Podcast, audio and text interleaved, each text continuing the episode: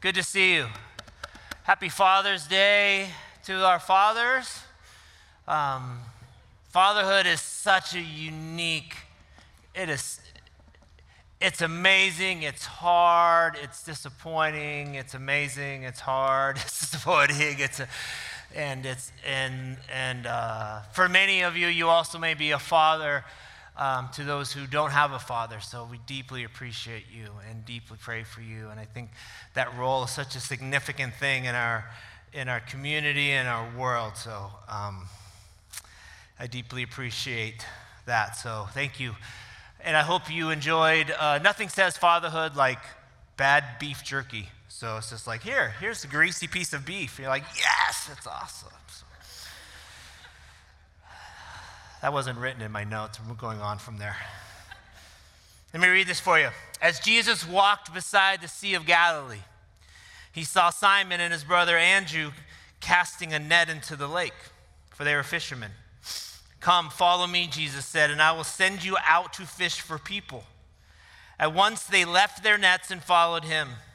When he had gone a little farther, he saw James, son of Zebedee, and his brother John in a boat, preparing their nets.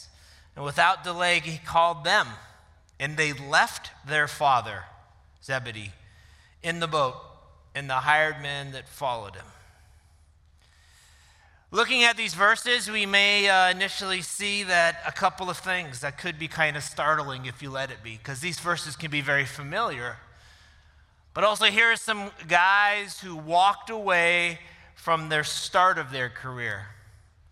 They were the guys who probably didn't have boats. They were throwing nets from the shore. They walked away from their startup. And then there's these two brothers who not only walked away from their successful business that their father had, they walked away from their family to follow Jesus. Does that really seem right to you? Like, is that what Jesus is asking us to do? Walk away from work, walk away from responsibilities, walk away from our family? Maybe in our individualistic culture, walking away from family at a certain age, you're like, I get that. Like, I'm out to make my own mark. But to walk away from financial responsibility, is that sound right to you? For some, it sounds responsible or irresponsible. Some, it might sound exciting. But then there's this verse in Luke's gospel that says, but Jesus says this to a larger crowd. If anyone comes to me and does not hate his father and mother, his wife and children, his brothers and sisters, yes, even his own life, he cannot be my disciple. Oh my goodness. It certainly seems like Jesus is pretty demanding. Maybe not fully even understanding what family life is like, and you're like, happy Father's Day to me, Dale. Thank you very much. I would say if you feel like getting up and leaving right now, hang in there. There's something there for you today. Something different than what you think. Let's pray. God, thank you for this morning. Father, I do pray that we experience you today, that we hear from you, that the familiarity of certain things or certain verses we might read tap into a deeper level that we didn't know was there. God, I thank you for our fathers. I thank you for empowering them and strengthening them. May they continue to be men beyond what they've even imagined they could become. So I just pray for this morning. In your name, amen. For many people, the present working definition of what a Christian is might be this. You say a certain prayer. You go to church maybe as often as you can. And then when you die, you get to go to heaven. It's a pretty good deal. Or if I ask you, what does it mean to be a Christian? You might say, well, there's some core beliefs that I believe. There are certain things I need to think, maybe certain political positions I need to consider, and I try my best to be a good example, and at the end, I get to go to heaven. You might be wondering, Dale, that sounds correct. Why are you making a big deal about this? Well, here's what burdens me. We may have fed a category that wasn't meant for people to even park themselves in. It's this space where we say a prayer, we believe a few facts about being a Christian, and then we stop. In our last series in renewal that we talked about one of the huge needs for renewal was the gap between justification and sanctification. Justification is like you're coming to believe in Jesus, you have accepted him. But then there's this long gap between sanctification, which means your life is being changed by him. And then we sit comfortably in this space in between. And in looking at what Jesus said and what Jesus did, which is what our goal is in going to Mark, I never, ever, ever, and you can read the book of Mark and challenge me on this, I never see a time where Jesus says to people, hey, pray this prayer, attend some kind of gathering, and then we'll get to hang out for eternity with each other. I never say that. I never see that. Instead, Jesus consistently says to people, follow me, do what I do. Follow me, do what I do. You see, this is what Jesus meant. Jesus was about creating disciples. Not our current add-on ministry around discipleship, where it's like, it's about this, and now if you want to do a little bit more, if you're a little more serious about it, you get to do this path. But this morning, we're going to look at what discipleship to Jesus as shown by Jesus. I'm just going to lay it out. This isn't about like work harder. This isn't about extra weight. I'm going to do my best to simply say, this is what Jesus meant when he said, follow me.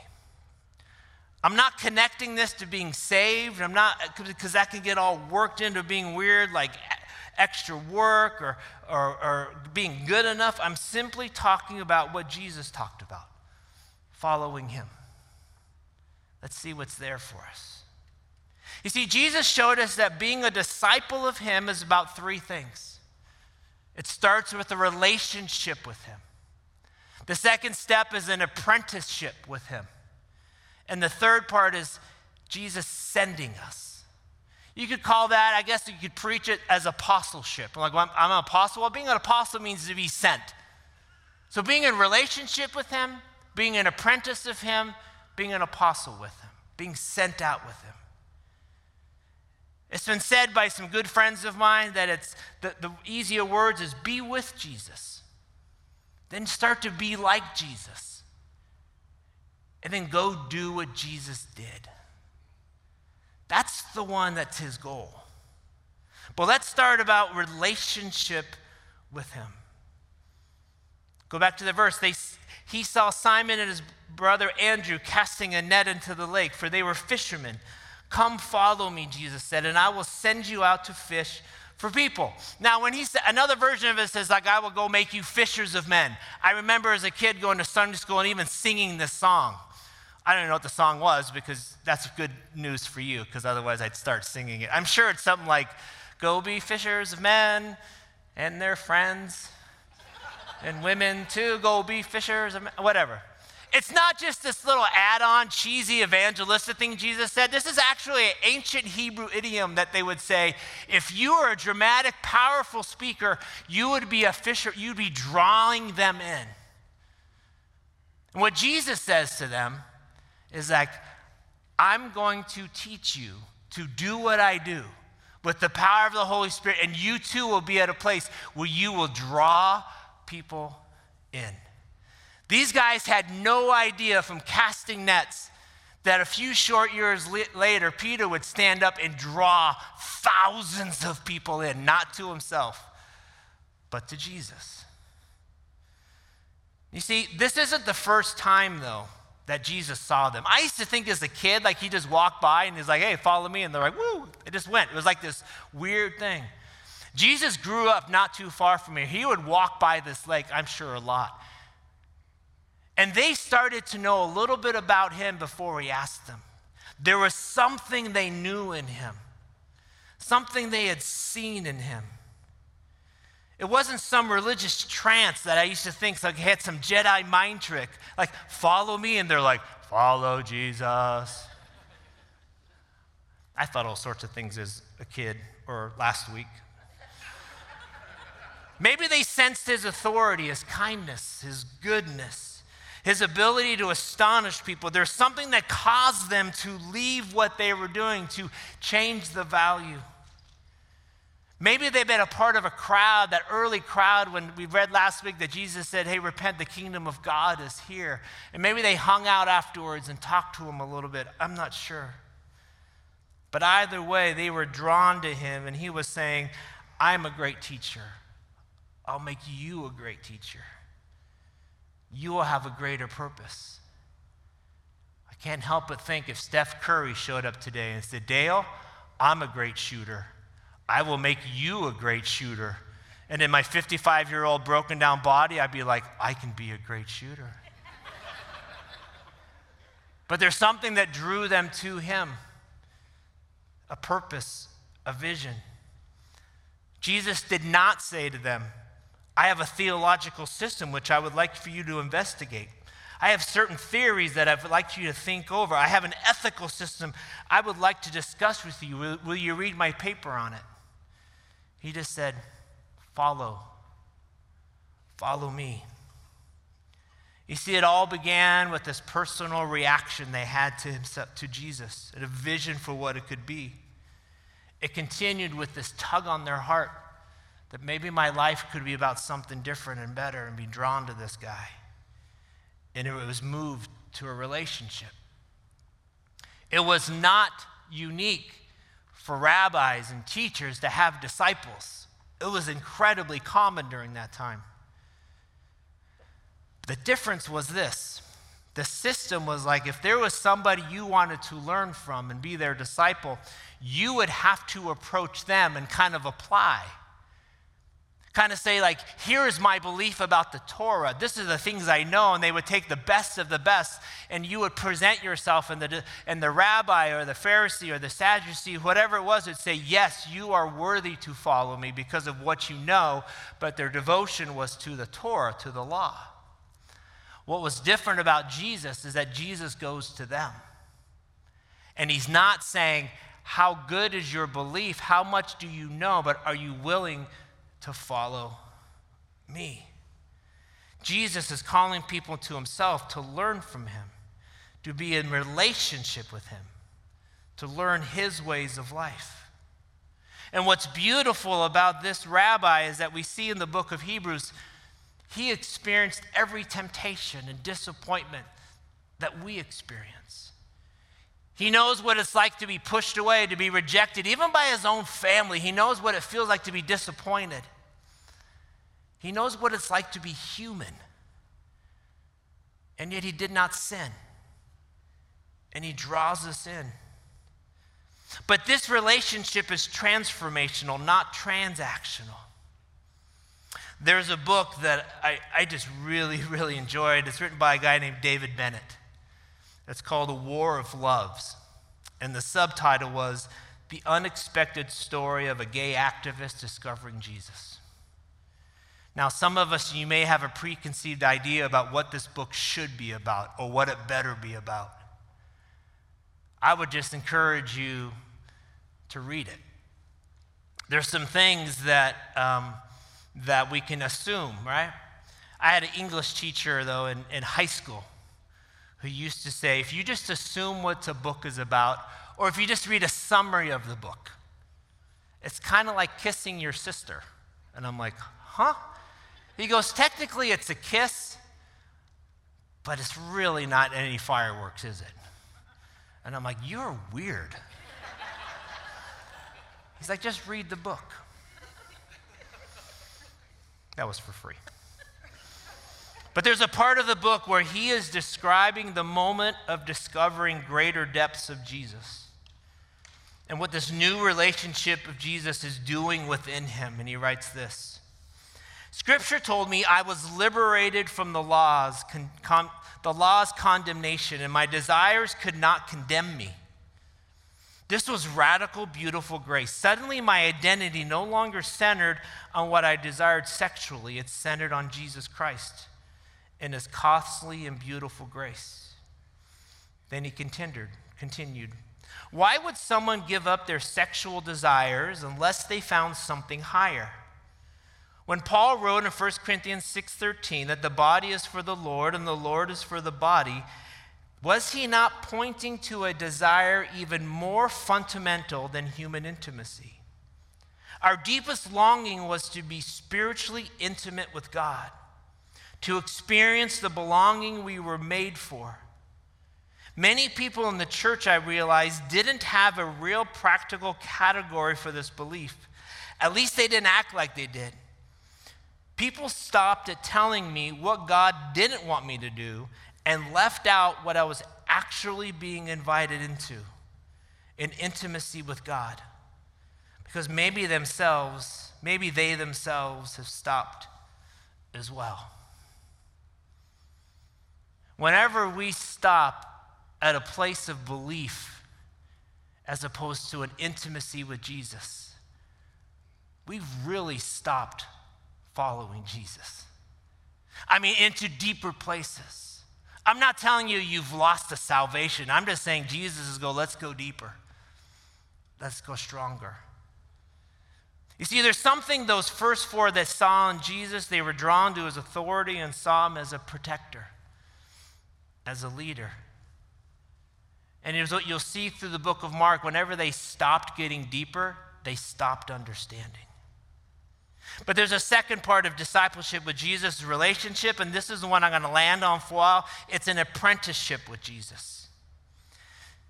A few chapters later, Jesus makes this really, really clear what he is desiring for his disciples and what he's desiring for us. He says this, he appointed the 12 that they might be with him, relationship, and that he might send them out to preach and to have authority to drive out demons.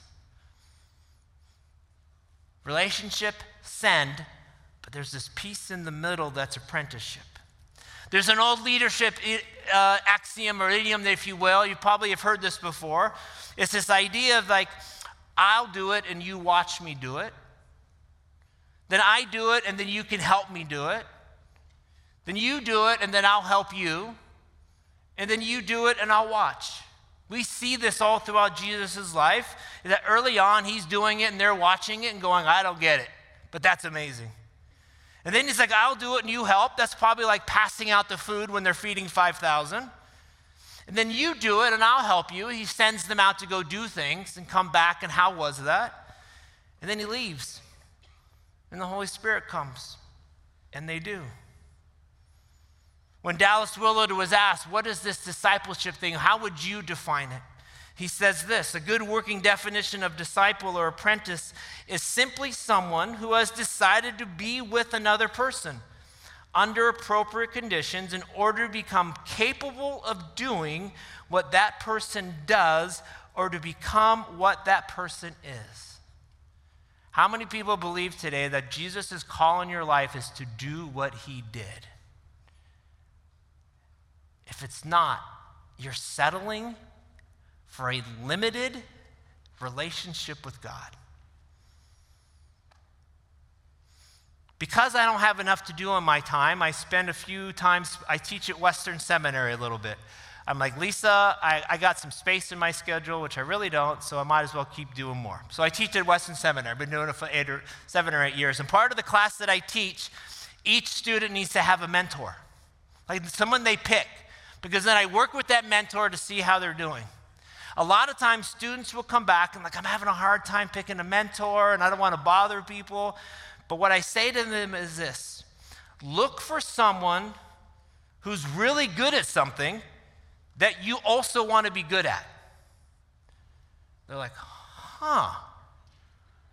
I mean, look for something, if you want to be a good preacher, look for someone who's a good preacher and connect with them. Look for someone who's a good administrator, whatever it is.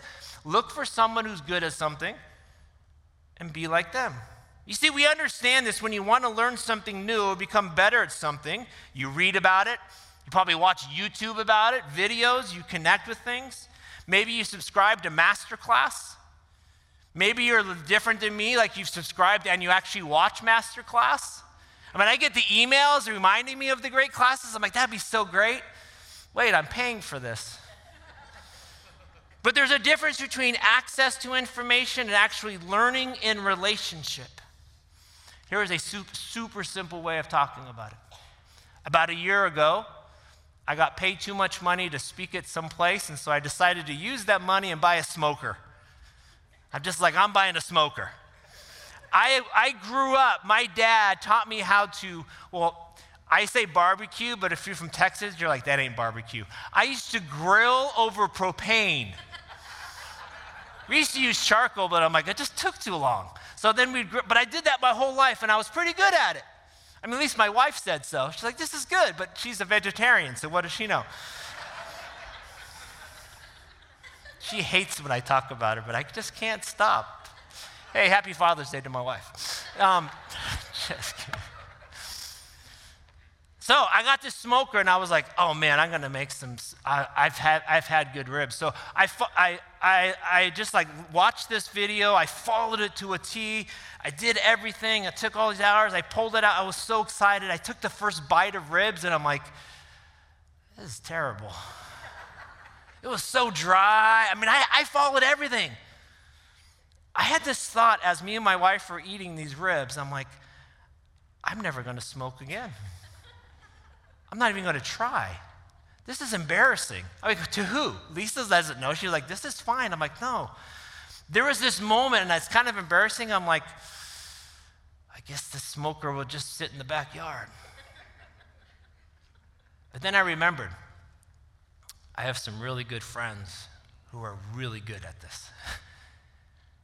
And all I needed to do was take a posture of learning.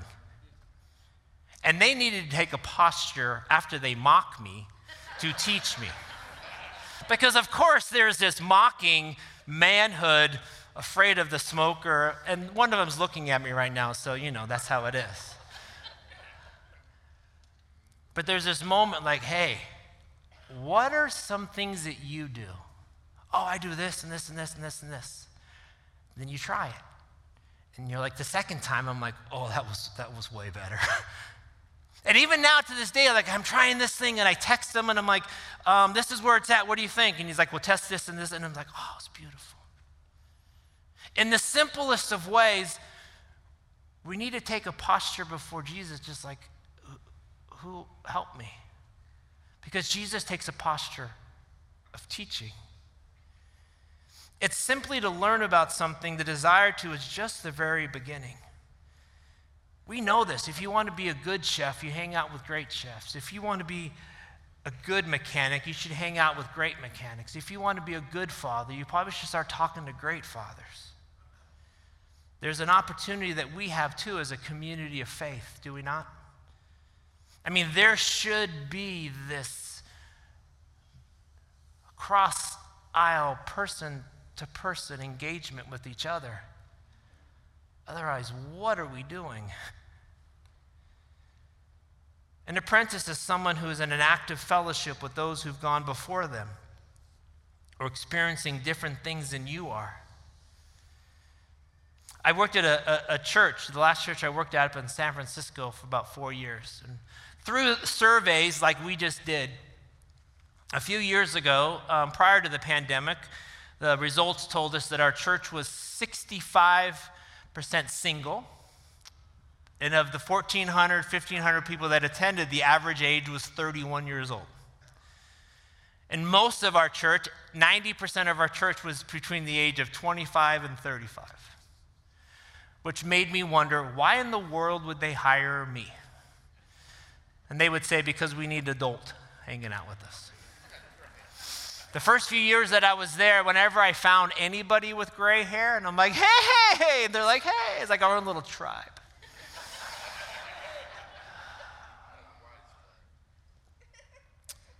It was hard at first because I was like wondering, like I'd see them connect with each other, and I was wondering what part did I play in this, and then some of them started calling me like, you're like our dad, but you're like a really cool dad, and I'm like, sweet. But there was a gap that I saw between what the church needed, and it was probably more perspective. Last year, when I was still working at the church, we bought a church building. And it was from a church that existed for decades and decades and decades, a lot of great ministry, and it just started to decline for a lot of different reasons, I guess. But we bought this church building, and some of the people who had been going to this church for decades decided to come to our church. The style was very, very different. The uniqueness of what we were trying to do was very different than what they were used to. But as I would talk to them, they just said, we feel like God wants us to press in to see if we can be of help to this next generation of people. But there was still a gap of those who were wanting to and those who were reaching out to and how that all worked. And on the last Sunday that I was there, they asked me to say a blessing or challenge to the church. And I would say this is still my challenge because it's a burden that I have. And it's a burden around apprenticeship. See, because apprenticeship doesn't just happen by osmosis. It takes a change of mindset. It takes a change of intentional conversations and relationships, but the opportunity was there. So I challenged the church around this, and I think I challenge us as well. Is to lovingly seek out those who are older than you, for they have experienced things that you haven't experienced. And compassionately seek out those who are younger than you, because they are currently experiencing things that you did not experience. And to curiously seek out those who think differently than you, for they're experiencing our world in ways that you don't and you need to. And for all of us to patiently allow yourselves to be found by those who should be seeking you. Because when we ask others, what do you see or what should I be thinking about, you will transition from the mindset of they should be doing this to we are doing this. So what do you want to do together? How does apprenticeship fit into us? You see, a really great question to ask around Jesus is, what is Jesus good at that I want to be good at? Have you ever asked yourself that? Like, what is Jesus really good at? Like, if this is for real, if he's like relationship, apprenticeship, and then he gets to send me out, what is Jesus good at that you want to be good at? I heard this phrase one time, well, I'm really good at sinning, and Jesus is really good at saving, so it's a good match. Yeah, I could preach on that and you'd be like, amen, but that's the beginning of the story. Jesus shares this, come to me all who are weary and burdened and I will give you rest. Take my yoke upon me and learn from me, for I am gentle and humble in spirit and you will find rest for your souls, for my yoke is easy and my burden is light. So what is Jesus really good at? Man, Jesus was good at living in the kingdom and in the presence of God. And he applies that kingdom reality for the good of others and even makes it possible for people to enter it themselves. He was really good at bringing the kingdom of heaven into hurting, desperate places. He's really good at being an incredible, non-anxious presence in the midst of storms and trials that usually make people hate or be angry or worry or concerned or be anxious. He's really good at bringing love, compassion, and truth to every situation. And his purpose is for you to be really, really good at all of those things as well. Do you want it? Ask yourself, if I'm an apprentice of Jesus, what am I hoping to happen? What's my end goal? And the final part of this discipleship of relationship, apprenticeship, is being sent by Jesus. Jesus saying, I will send you out to fish for people. One of the most important aspects of following Jesus, this is just him laying it out, is that we're empowered and entrusted by him to do what he did. I grew up in a church that was really scared of that for some reason.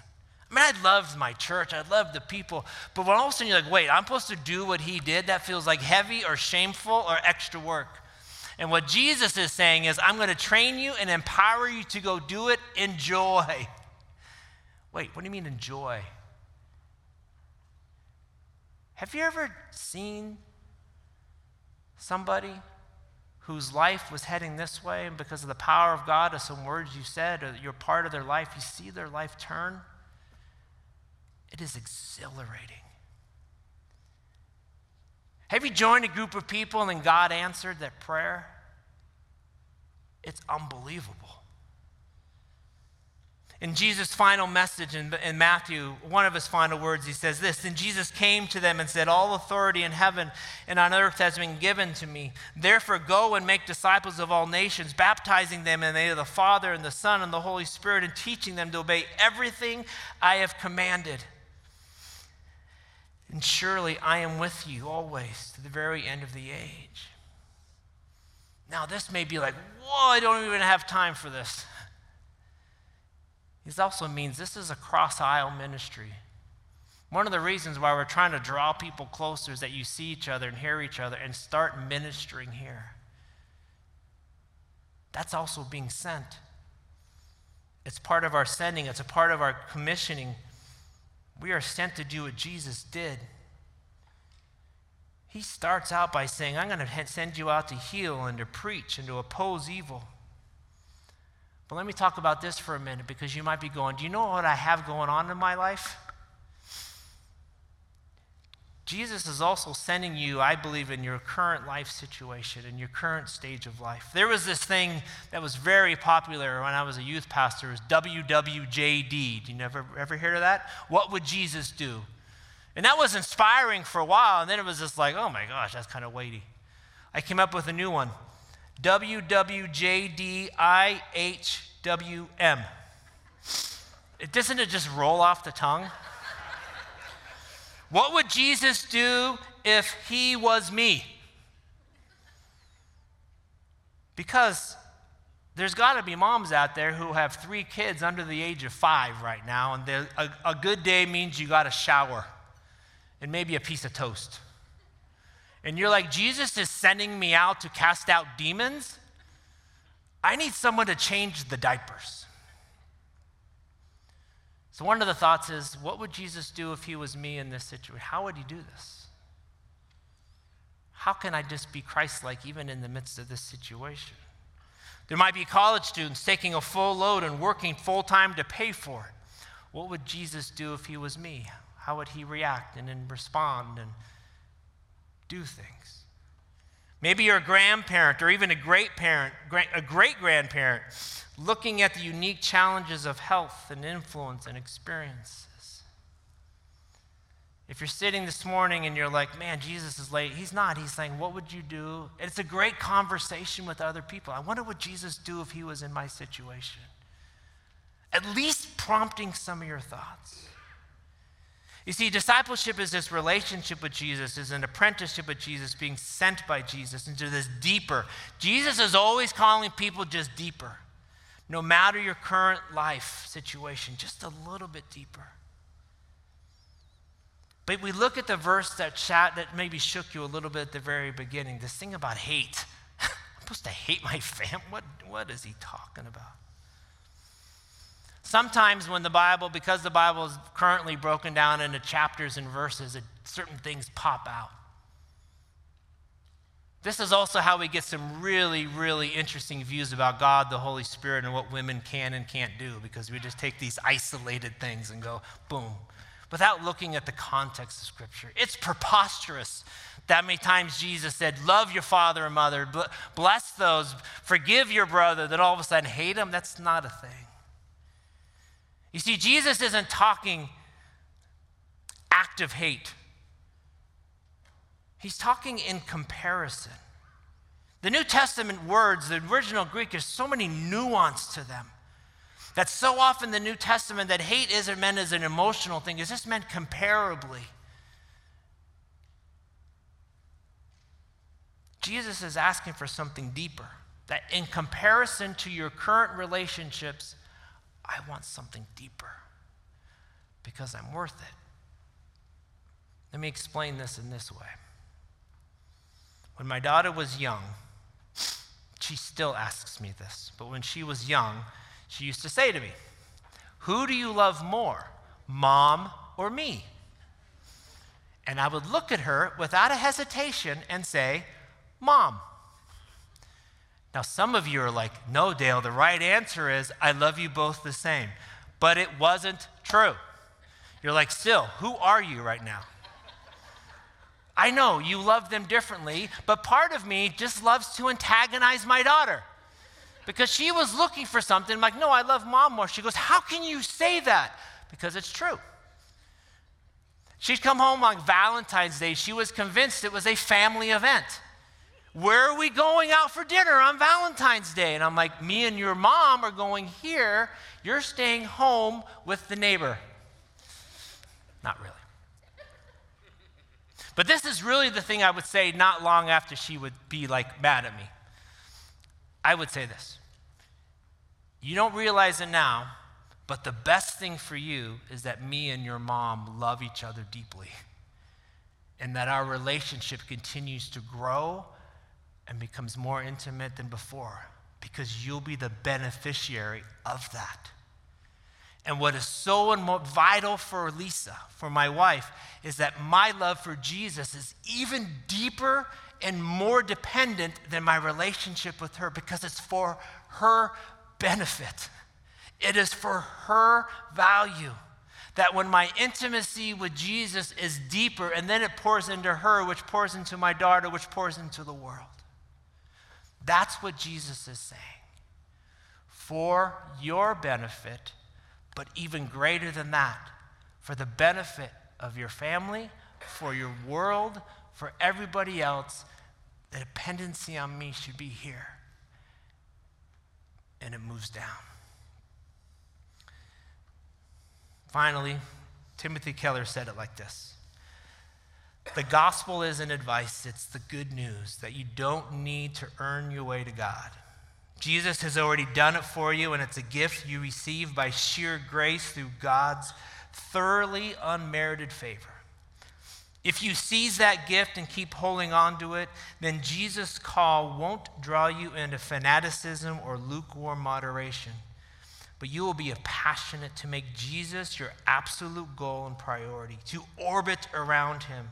When you meet somebody with a different set of priorities or a different faith, you won't assume that they're inferior to you. You'll actually seek to serve them rather than to oppress them. Why? Because the gospel is not about choosing to follow advice. It's about being called to follow a king." I would love the call for each of us to step in deeper. And as we continue through the teaching of what he said and what he did, it's about stepping in deeper. God, I just thank you for what you're doing in us and through us. May we continue or maybe learn for the first time what it's like to be in relationship with you, really, to be taught by you and to accept the empowerment of doing what you, Jesus, did, to go out wherever you call us to. Help us be the church that you do not look at and go, "They're lukewarm," but that, this is the church that remembers their first love and goes out and does it. We love you. In your name, amen. Amen. I'm going to read you this. May the God of endurance, we need that, and encouragement grant you to live in harmony with one another in accordance with Christ Jesus. From what I understand, there's plenty of donuts and beef jerky on your way out. Feel free, whether you're a father, a mother, a daughter, or a son, grab some on the way out. If you're newer or just want a chance to connect and get to know people, we'd love to invite you to our short Connect gathering as well. God bless you as you go, and may you have a great week of being sent out by Jesus. Amen, amen.